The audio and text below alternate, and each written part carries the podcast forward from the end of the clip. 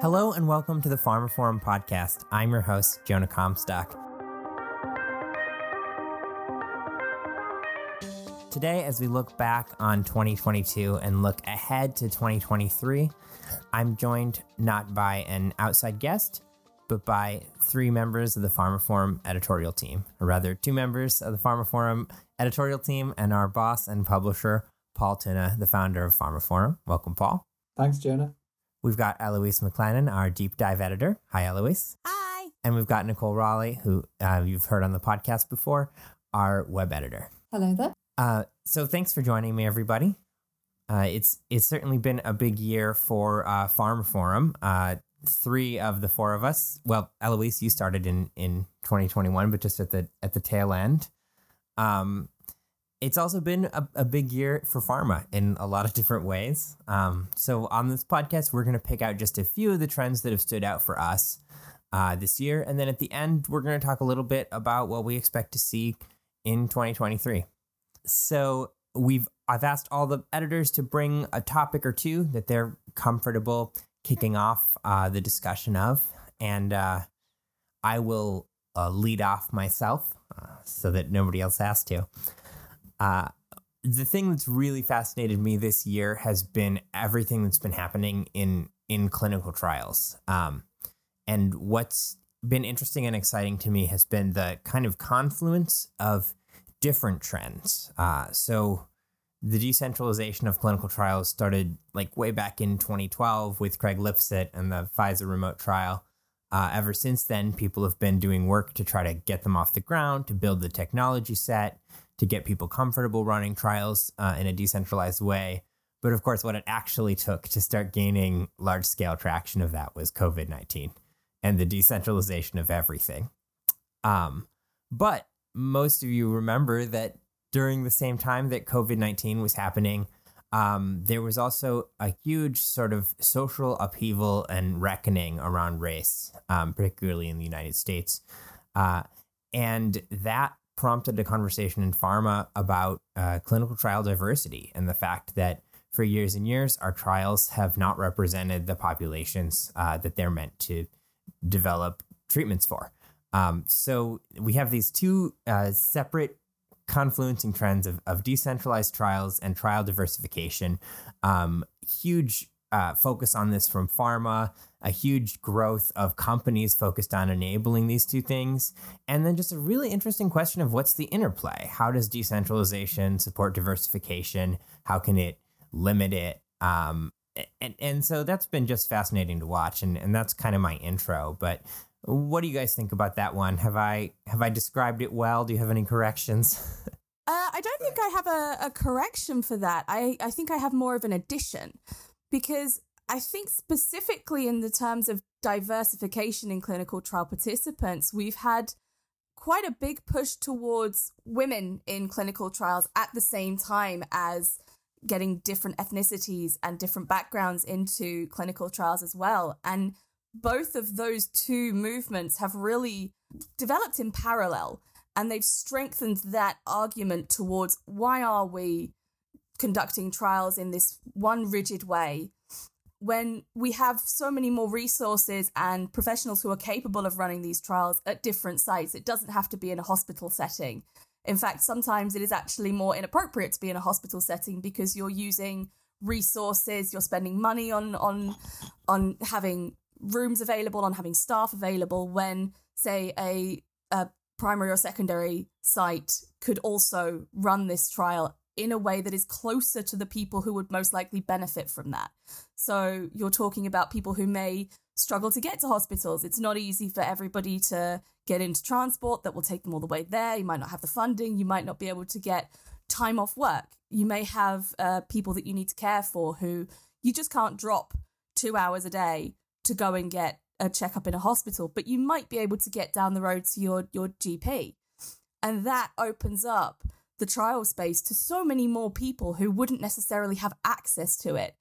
And it really opens up the science, I think, because we've seen in in studies with with women, we've seen in studies with with black patients, we've seen in studies with Asian patients that not every single person has a the same reaction to a disease, to a treatment. And we should be looking to see how we can best target um, people's conditions in a way that's going to benefit them and ultimately make the industry perform better and save us money in the long run. Because if you're just pushing out a blanket one size fits all treatment, having only tested it on one subsection of that population, then you're ultimately doing yourself a disservice because it's not going to be treating the rest of the population. And so you're almost, uh, yeah, you're doing yourself a bit of a disservice. And I think that so many people have so much to contribute. Why would you want to limit yourself in that way?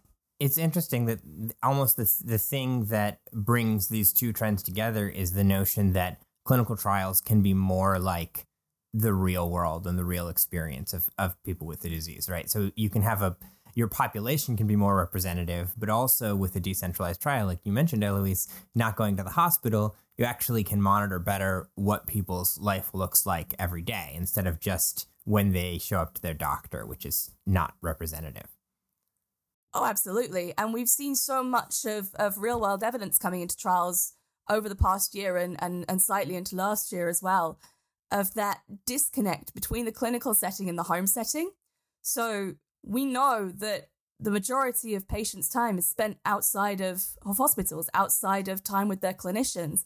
But their symptoms don't stop the moment that they leave that, that setting. They continue and they change over time. And that information is, is vital to the, the practitioner who is treating them because you can only make decisions based on the information that you have at hand.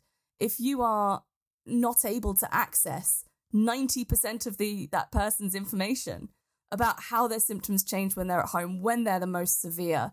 If you're only looking at what's in front of you within a snapshot of time, then you're you don't have the necessary information to make the most informed decision for that patient. So I think having that opening that up to patients across the board uh, to as many people as possible, it it gives doctors, it gives practitioners and nurses better information, more comprehensive information to make decisions that will ultimately benefit patients. Yeah, just to maybe build on those points, those a great points, Eloise. I mean, we, we all know that clinical trials are not representative of the real world populations. And I think in some ways they never will be. So, you know, we know across the board that clinical trial populations tend to be younger than the real world populations. They tend to have far fewer comorbidities because those will be exclusion criteria for the trial. I don't see that necessarily changing. But then I think if we look at some of the other factors, particularly around diversity, um, you think about physical trials and going to hospital locations. I remember speaking to somebody who told me, and I believe this is true, one of the biggest factors of people dropping out of trials in the US was what they had to pay for parking at the hospitals, which is kind of crazy when you think about it, but that's a reality, that's a factor. So I think this sort of decentralization does have enormous potential to address some of those factors, increase that diversity, especially that kind of socio-economic diversity, but also to the point about you know people of different sort of um, origins. We know that those genetics impact the results, and I think the risk, and we've seen this in trials historically, is you end up with an average result that says this drug isn't doing very much. Whereas it might be in, for example, an Asian population, it has a stellar effect and it, and it shows a statistically significant result. So there's a lot to kind of un- unpack here. I guess the final thought I would add on this is, you know, we're all fans of digital. We think digital and digital tools and digital engagement can help increase that diversity. We do need to be careful we're not biasing trials towards the more digital savvy and including another form of bias as well. Yeah, and one way that that's happening is is by working with um, sort of n- not just the home, but non-traditional trial sites. So going to clinics and and uh, and care providers in traditionally overlooked and underserved communities, and finding ways to build networks that include them, so that you can pull people into the trial uh, and and give them access to the digital tools without them necessarily having to be kind of fully online and connected. I did just want to add one more thing to your point, Paul, um, which is you know there, was, there's almost three ways that you know d- diversity can affect the trials right there's the actual genetics of of different people respond differently to things there's the social determinants of health which is huge people who have access to different things in their life different food different uh, you know, amenities, different environments. They they'll respond differently to treatments. And then there's the biomarkers of of how we measure uh, how people are responding and whether those biomarkers work differently on different populations. And there was a lot in the news the last couple of years about how um, sensors that are are skin based, like uh, like sensors that do uh, blood pressure monitoring using photo plus plus thermography or whatever, um, you know, don't work as well on darker skin, and and that's been a huge issue um, that it's taken a, the tech world a long time to approach. Eloise, you've got another one. Uh, I do indeed. Um, I think speaking on that point, that research has really come out through more diverse teams within the clinical setting. And it's all well and good saying we want to ensure that we have a greater diverse population amongst the patients in clinical trials, but you, that has to stem from having as many people at the table who represent those backgrounds, who know what it's like, and who can contribute those stories to the decision making process and to the planning stage. Because if you have uh, an entire panel of, of, of researchers who are only the same skin tone, then you don't know that another skin tone might not be able to to show might not show the same symptoms you might not be able to recognize it in the same way so i think a real starting point for identifying and adapting to those concerns is to make sure that you are actively pursuing building the most diverse and representative teams that you can with the people who are going to bring the best possible knowledge to those roles. Exactly. You can't be seeking real world data, real world experience, unless you have a real world team. Um, you know, it's from the ground up. You have to look at both ends of the whole process, from research to patient, and essentially with the team seeking the answers. If that team itself is not diverse, then you're not going to end up with diversity.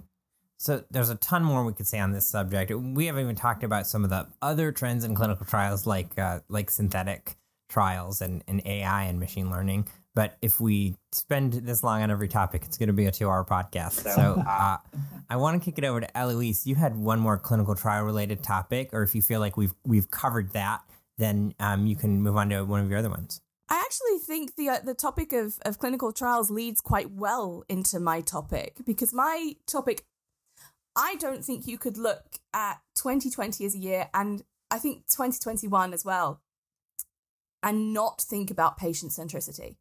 It has been the biggest talking point in every single conference we've gone to, every interview that we've done. The words patient centricity, patient focused have been the biggest talking points.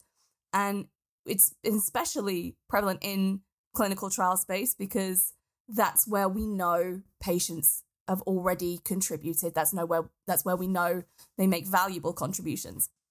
But looking at, at the the conversations I've had with researchers over the past 12 months, I think that there is far more that we can do to involve patients and put them at the heart of research that goes beyond planning clinical trial uh, processes, beyond planning outcomes and contributing data. Um, thinking of, I, I spoke to, I believe it was Envision uh, for Deep Dive only a few issues ago. Uh, and I was talking to Dr. Dawn Lobban and Catherine Botterley about the role that patients can play in as authors. So, in patient authored clinical trial research, so the publications themselves, where it's not necessarily as well known that patients can play a big role, but they have a lot that they can contribute to keep that research and keep those publications really focused on the unmet needs, on what the patients need from that outcome. And I think those areas where we might not necessarily think that patients could play a role are really key to to explore um, and, and to find where those little pockets of greatness can can be applied to benefit the wider patient population because these are the people who spend all of the time with their conditions, with their symptoms. They know the what is happening to them inside and out. So it seems like a very reasonable way to build and progress what we're already doing is to go to these these people and say, okay, what's happening to you? How is this benefiting you? Are these processes difficult for you to follow? Are is there anything that we can be doing to improve our service for you so that you can provide us with the information that we need to conduct, to conduct our, our roles that doesn't add to the burden that you are already experiencing living with the symptoms that you have. And i think that's that's been a key element is ensuring that we are not adding burden where it should not be. And I think looking at what we've just discussed with with clinical trials, uh, as Paul said, the idea of paying for parking, it's something that you might not necessarily think about, but it it has a real impact on whether or not patients engage. So looking at whether or not a service is user friendly. We've just spoken about patients who may not be as tech savvy. Are you creating unnecessary barriers by trying to implement a patient focused strategy that hasn't included the patient in really early stages of development. That's such a, a critical point where it can make or break whether or not your piece is successful. And that I think is particularly important as we extend more research opportunities and clinical trial opportunities to patients, because you want to make sure that the data that you're getting is accurate for a start, but also that they are motivated to engage with us and engage with what we're doing. And it's not a burden or just, oh, I have to do this other thing because I'm constantly reminded that I have this condition. And I think that just talking to patients, it seems like such a simple starting point, but just talking to patients, finding out what their needs are on a daily basis, and making sure that what you are creating benefits them in a way that will ensure that they engage with and use what you're doing instead of creating something that you think will work but ultimately falls flat because that it just isn't the way that anybody who lives that life would be able to engage with something to sort of pick up on that patient centricity is a is a massive massive topic and i I sometimes worry it's becoming one of those kind of buzzwords that people sort of go, oh, we've ticked the box, we've, we've spoken to a patient, we're doing patient centricity. The reality is, companies are at all kinds of different stages. Um, for example, I mean, to pick one, I love the work that Astellas is doing. And if people um, have listened to the fireside chat I did with Anthony Yanni, I think they're really bringing it into and across the business. But I think looking at the trial side specifically, um, as Eloise mentioned, I mean, companies are increasingly looking to get some patient input into the design of the trials, again, to make sure they're more reflective of the real world. Where I think there's still a long way to go is on that communication of trial outcomes. I, I hear very often patients saying, or, or people saying they've been in trials, they've heard nothing more about the outcome of the trial and what's happened. And if you think about, you know, the way we tend to engage and the way we tend to do things, it's because one of our peers or one of our friends has said, This is really good, you should give it a go. Now, yeah, we operate in a very regulated environment. I'm not saying mass patients and go out and start selling drugs, but if you can find a way to get patients to support communication of trial results in a way that is understandable, is plain English, I think there's something there. It's not easy, I get, but there's something that I think we can focus on more.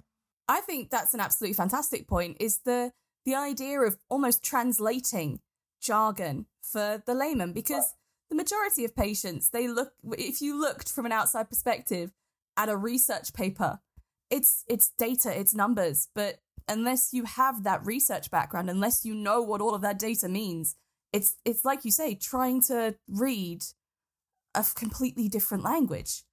So having somebody, possibly a patient, possibly patient organizations, a patient representative, who can help to translate that for the wider patient groups because those are the people who spend a lot of time reading about what's happening to them what's the next study that's coming up is there anything that i could possibly be researching to help those people understand and convey that we are doing what we're what we're saying we're doing there is a lot of movement in the background it may not be the biggest development that's going to completely change the game, but there are small little little achievements throughout the way. If we can convey that in a way that the the layman can understand, it's a it would make a huge difference, I think.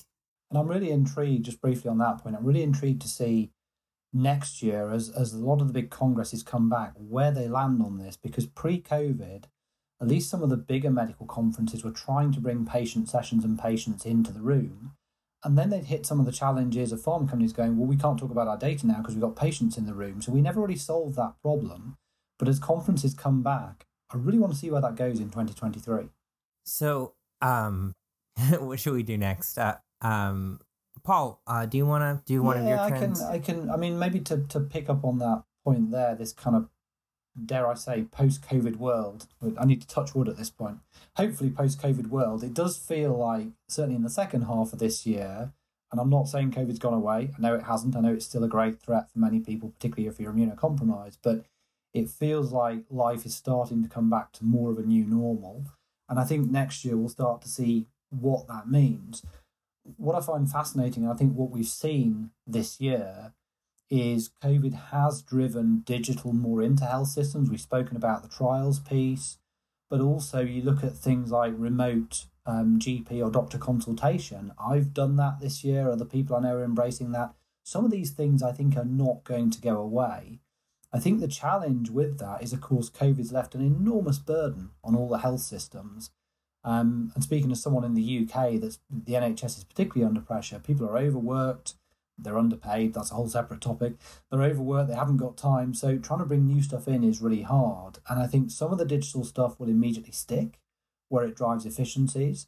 I think some of the stuff, and I'm talking more about digital therapeutics, modern digital diagnostics, it's pretty hard because you're trying to add something new or change a process in a heavily, heavily stressed system.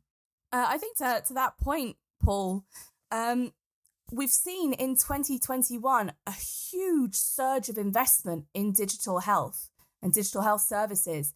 And that has really been an outlier for, for venture capital within healthcare.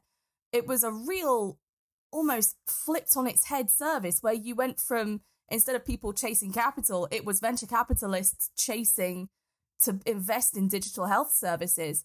And now moving into 2023, it seems to be settling slightly, where now we're seeing much more focus on investing in quality and making sure that those services are the right services to invest in rather than trying to jump on the bandwagon to make sure that you're on board. And that I think is going to be one of the driving factors of digital health next year will be those that do gain investment, I think will be really big game changing areas. I think that's a pretty rosy colored glasses reading of the investment situation in digital health. What can I say? I'm a positive person, Jonah. I can't help it. I was going to say settling is a very sort of British understatement word. I think it's been a, a bit of an investment bloodbath, not just for digital health, but for biotech this year, if, we, if we're very honest. And I mean, look at the share prices as well, not just investment. Look at the share prices, some of the big companies like Teladoc, for example. But what I do think is true is we had a bit of a bubble before, there's been a bit of a correction. And to your point, Eloise, you know, it's really sharpening the focus on things that kind of tick the boxes that medicines have always done, which is does it drive a result? Does it drive value for the healthcare systems? If you haven't got the data to show those two things, you're going to be in trouble.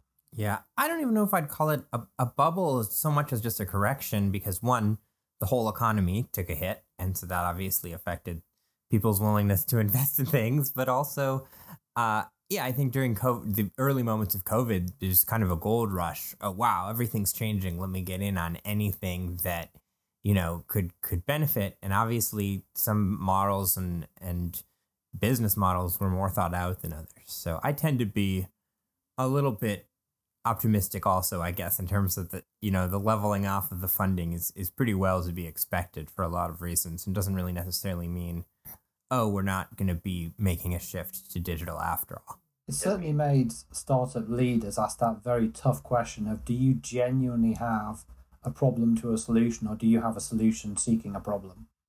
Yeah, it always brings me back to um, Paul always talks about digital health and digital health investment as it's not always that bright, shiny, new thing that is going to be the best choice for healthcare. It's looking beneath that shiny surface to find the substance now. We've had two years of people going, oh my goodness, we're getting a load of digital health technology.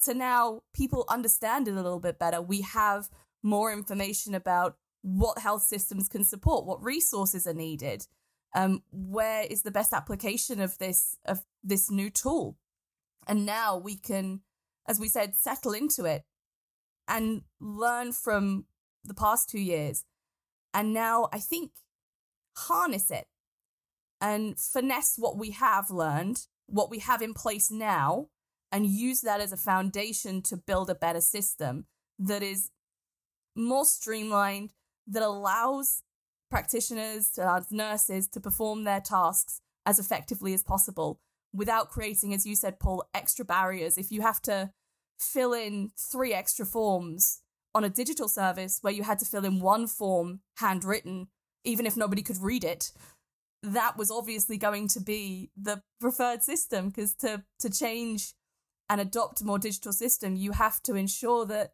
the behavior will also change and that you're not creating undue barriers uh, in the name of progress. Exactly. Efficacy of implementation and quality versus quantity. And I think this actually, this hopping on the bandwagon transfers to AI being used. Um, there was a lot of talk across multiple conferences this year about how it's a buzz term, um, but actually, what does it really better? is it quantifiable, that betterment? And we have to be careful that we're not just sort of buying into the concept of a, what turns out to be a myth, that sort of ethos. Great, great point. Yeah. I mean, there's certainly a few years ago a lot of talk about, and I won't name companies, but certain companies saying how AI is going to transform oncology care or whatever it might be, and and there wasn't the substance behind the talk to actually deliver on that. Well, I think people underestimate the complexity of it uh, because there's so many steps between you know having a big data set and actually benefiting from AI and machine learning. You have to harmonize that data set. You have to annotate that data set. You have to build the models or modify the models. And and there's a lot of things that can go wrong every step of the way.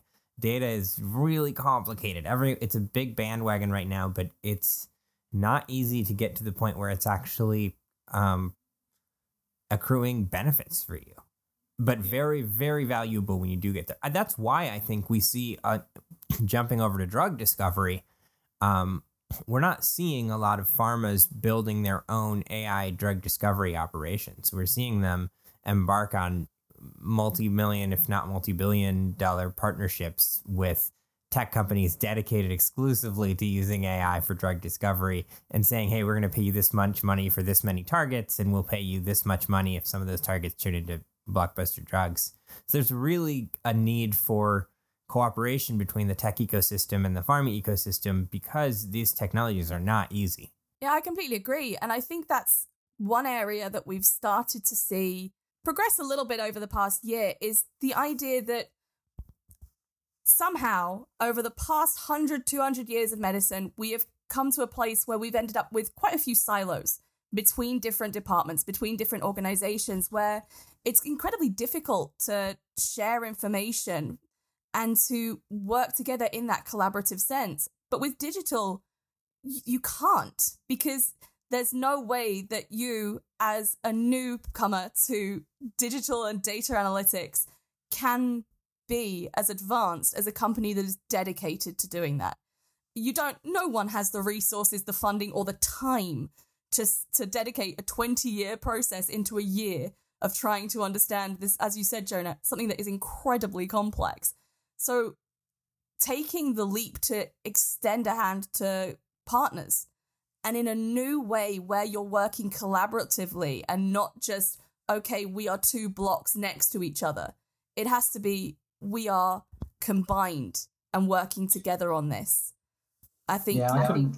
Sorry, Eloise, go on. No, no, no. I ended with I think. Uh, no, no. That's just gonna, me. I was going to agree with you. I think it, this talk about collaboration is a very positive thing because I think when you talk about things like AI, and we've seen this in a number of settings, it can very easily become a polarized black and white conversation of is AI, AI going to replace sales reps, doctors, scientists, etc.? And the reality is, a skilled individual, whether it's a doctor, a researcher, etc., plus AI, is better typically than that skilled individual alone or AI alone. That's very true at that individual level, but it's also true at the corporate level. So this collaboration between the tech companies and the and the biopharma companies, and the conversation moving more to around how can we work together rather than 10 years ago, is big tech going to replace pharma, I think is incredibly healthy. So, Nicole, you got us into the AI conversation, but I, I did want to officially let you uh, broach a topic too. Um, and I know we haven't really talked about any kind of hard pharma stuff. We haven't talked about molecules or immunotherapies or anything like that. So I, I wanted to know if you had anything for us along those lines. I do. So I, not being a scientist, I won't go too deeply into the molecular level, but obviously in the oncology space, there has been a lot of innovation. And the caveat with that, it seems, has been is it commercially viable, all this innovation, and is it accessible? So, whereas you've got immunotherapies, uh, the advancements there like bispecifics, which is your molecular level, um, alongside more precision medicine of CAR T cell therapy, and then there's even talk in the future of tri-specifics. I was talking with someone the other day, which sounds fascinating. At the same time, it's, you know, what's the quality? Again, it returns to this word of quality. How effective is it and can it be implemented at scale? So it's scale, commercial viability, and access, equitability, basically. Yeah. one thing that's been really interesting to me is looking at all these new avenues of, of precision medicine, uh, by which I mean, you know, really innovative treatments that only target a rare disease or a, a cancer, but only uh, people who have that cancer expressed on a certain gene in a certain way. It's really changed the whole pharma landscape um, in when it comes to these new treatments, away from a focus on like blockbusters and what can we do to make the most money from the largest patient population, to like how can we build a business model built around the new reality of of drugs that are highly targeted, um, and you know, and still have the economies of, of scale on those work out. Yeah, you looked like you wanted to come in, Eloise. That's why I was pausing. I always want to. I always want to. You always want to. I always want to make well, my you've point. Got very valid things to say, so go for it. Okay, okay. Uh, well, I was going to speak to to your point there, Nicole, and to to yours as well, Jonah. Is the the move towards precision medicine is a really really ambitious goal.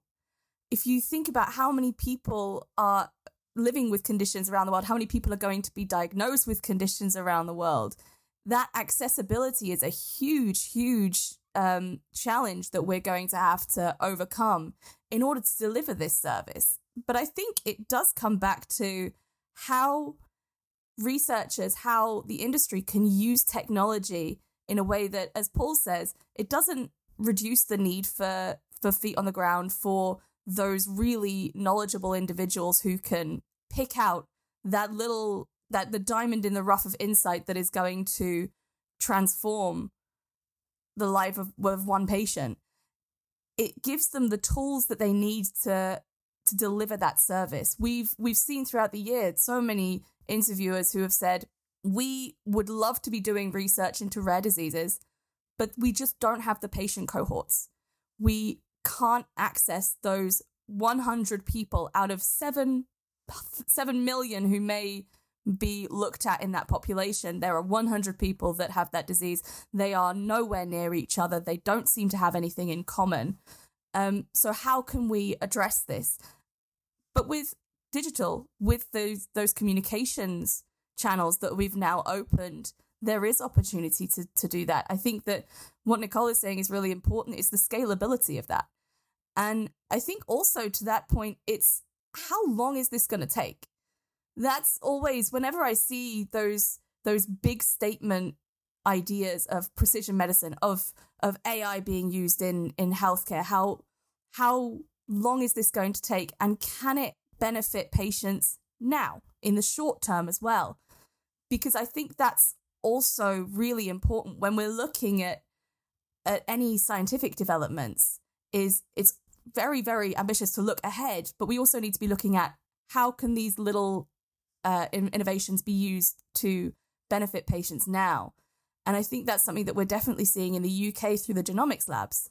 We now have these very, very complex, very advanced systems in place, but we are seeing them being used now on a smaller scale with a real clear roadmap on how these can be scaled out at a later date. Yeah, that Another that, thing, you go first, Paul. Then I'll go. No, I was just going to pick up on it. I, I love the way um, Nicole phrased it around scalability, accessibility. I mean, these are complex discussions, and I, I think the reality is when you look at novel therapies coming through, and CAR T is a really good example. I mean, we're we're seeing more and more results from trials in cancer, for example, with things like CAR T and other novel approaches where you talk about patients going into complete remission. Now, we always temper our excitement because it's normally a small number of patients in a specific indication, but these are in some cases potentially for certain cancers curative therapies. The reality is that stuff is going to be expensive to begin with, and we have to find a balance between paying enough that we support that innovation and getting that into the market that encourages more players to come in in a competitive environment with ensuring patients can access it. Because the reality is, the only way to get that kind of stuff at a much lower cost is to have lots of people competing and accelerating progress. Look at things like genomic sequencing. When we were all talking about will it ever get below a thousand dollars for genomic sequencing, and it's whatever it is now, 20 or 30, 30 bucks, as the Americans would say. That's the balance we're taking. How do we get it in, into the hands of patients now, but not cut off the future investment, the future innovation? So I'll say two things, so because I want to respond to what you said there, Paul. Um, the, when it comes to like things like cell and gene therapies that are potentially curative, the whole cost structures that we've built up in pharma are built up around the assumption that a person who's being treated for cancer is going to be treated for the rest of their life. Um, and so, as we're trying to figure out how to cost these therapies uh, so that they make back the money it costs to develop them, they, they become very expensive, but not just very expensive. Also, insurers have to pay for them in ways they're not accustomed to. Um, and so there's a whole question about as more cell and gene therapies get approved, which they're supposed to be like a lot more. There were like I think three this year or like ever, and now there's they're saying by 2025 there might be 10 a year or something. I probably have those numbers wrong, but that's the sort of explosion this this field is headed for. And there's a lot of questions about the business models. But the other thing I wanted to say is is that what's cool about this the way that de- development is sort of exploding in, in oncology and, and other areas too is it's created an opportunity for smaller pharmas in in almost any industry these days the trend is towards consolidation towards big juggernauts that can afford to sort of price everyone out with economies of scale. But in pharma, obviously the big juggernauts are doing fine.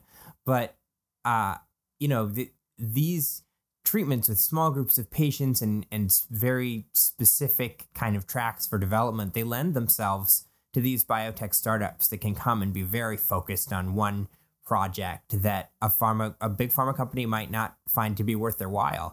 Uh, they can bet big on it, and then if it goes well, they can hand it off to the pharma companies for commercialization, or they can try to build themselves into something. So there's a whole ecosystem that sort of emerged around the uniqueness of these technologies and how they're being developed.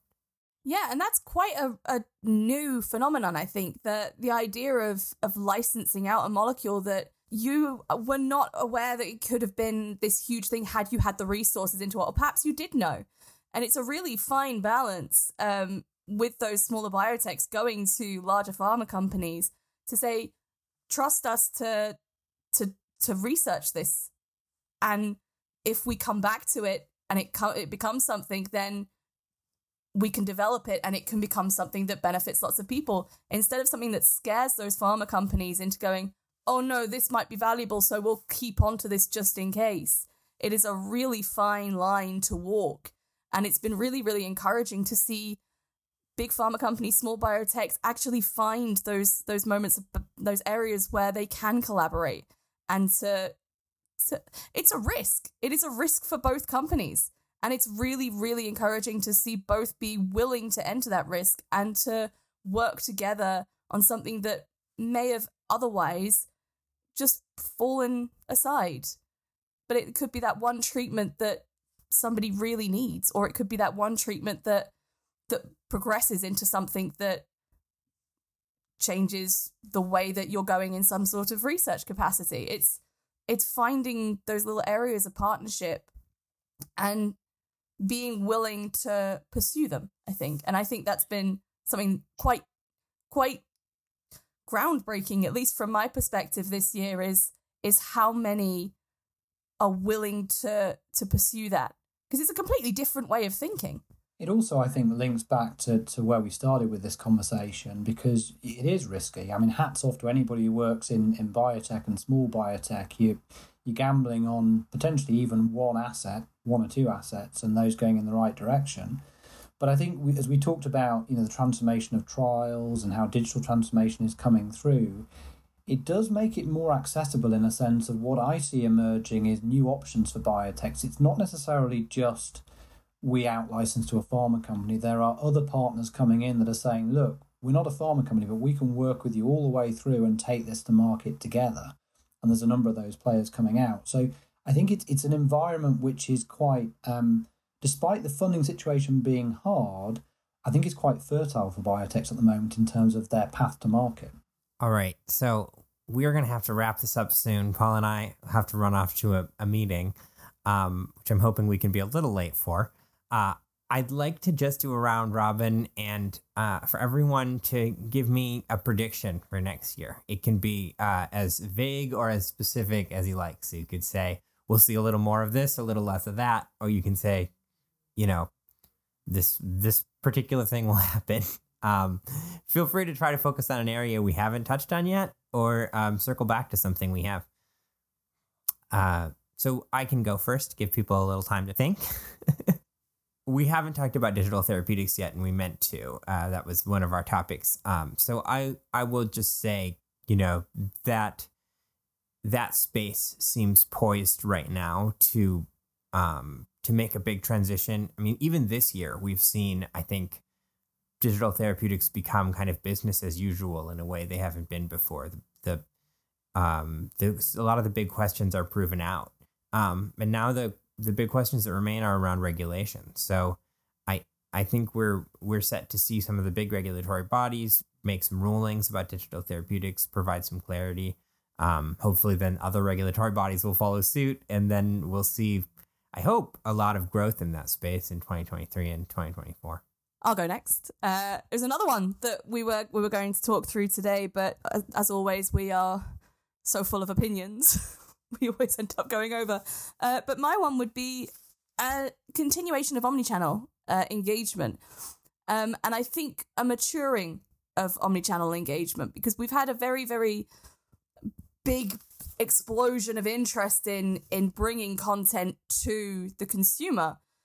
But i think that it's now going to move towards how do we optimize those those channels to make sure that we're delivering content as and where it is most appropriate to ensure that we're delivering the correct information in the correct format to the correct person in order to to make the biggest impact that we can. And i think that that's that's going to be a real challenge for for companies next year yeah i think on this word challenge as much as i'm an optimist there tends to be a lot of talk about doing things so ideally in an idealistic fashion in 2023 there should be action on these keywords of collaboration and of data sharing has been a big one, sharing the knowledge that everyone's sort of collating. And I think if that is uh, put into effect, then perhaps these sort of more niche research areas like rare diseases uh, will see a lot more progress. Take us on, Paul. And I would probably bring it back to the digital health piece. And I'm, I'm going to be a little bit nondescript in my prediction, but I, I, I think digital health for me is really becoming mainstream and there's a few indicators that say that to me you know you you've got many more big pharma companies integrating digital health into their commercial brand plans i saw my first tv advert here in the uk for a digital diagnostic recently one of the remote ecg devices. I've never seen that on mainstream tv before. But i think you know if you follow that trend i think we will see next year a really high profile drug and digital health combination prescription therapy hitting the headlines. So I'm not going to put a revenue number against it or name a company. There's been small forays into this space, but I think there'll be something that really hits the headlines in that space of you know, drug plus companion diagnostic. Well, thank you all. This has been really fun. I hope this is the first uh, of an annual tradition for us, um, and and then we'll be able to do more podcasts like this throughout the year as well, um, focusing on particular topics. Thank you all for reading the publication, for checking out the deep dive, for listening to the podcast. Uh, it, we obviously couldn't do what we do without our, our audience. Um, and it's just been our pleasure to serve you guys and, and uh, chronicle this really, really exciting, dynamic, changing industry in 2022. And we'll see you next year. Concludes this episode of the pharmaphorum podcast. You can find more information about this episode, including a download link and information about other installments in the series at pharmaphorum.com/podcast. The pharmaphorum podcast is also available on iTunes, Spotify, Acast, Stitcher, and Podme, where you can find and subscribe by searching for pharmaphorum. And don't forget to visit our website where you can sign up for daily news and analysis bulletins and to follow us on Twitter at, at pharmaphorum. Thanks for listening.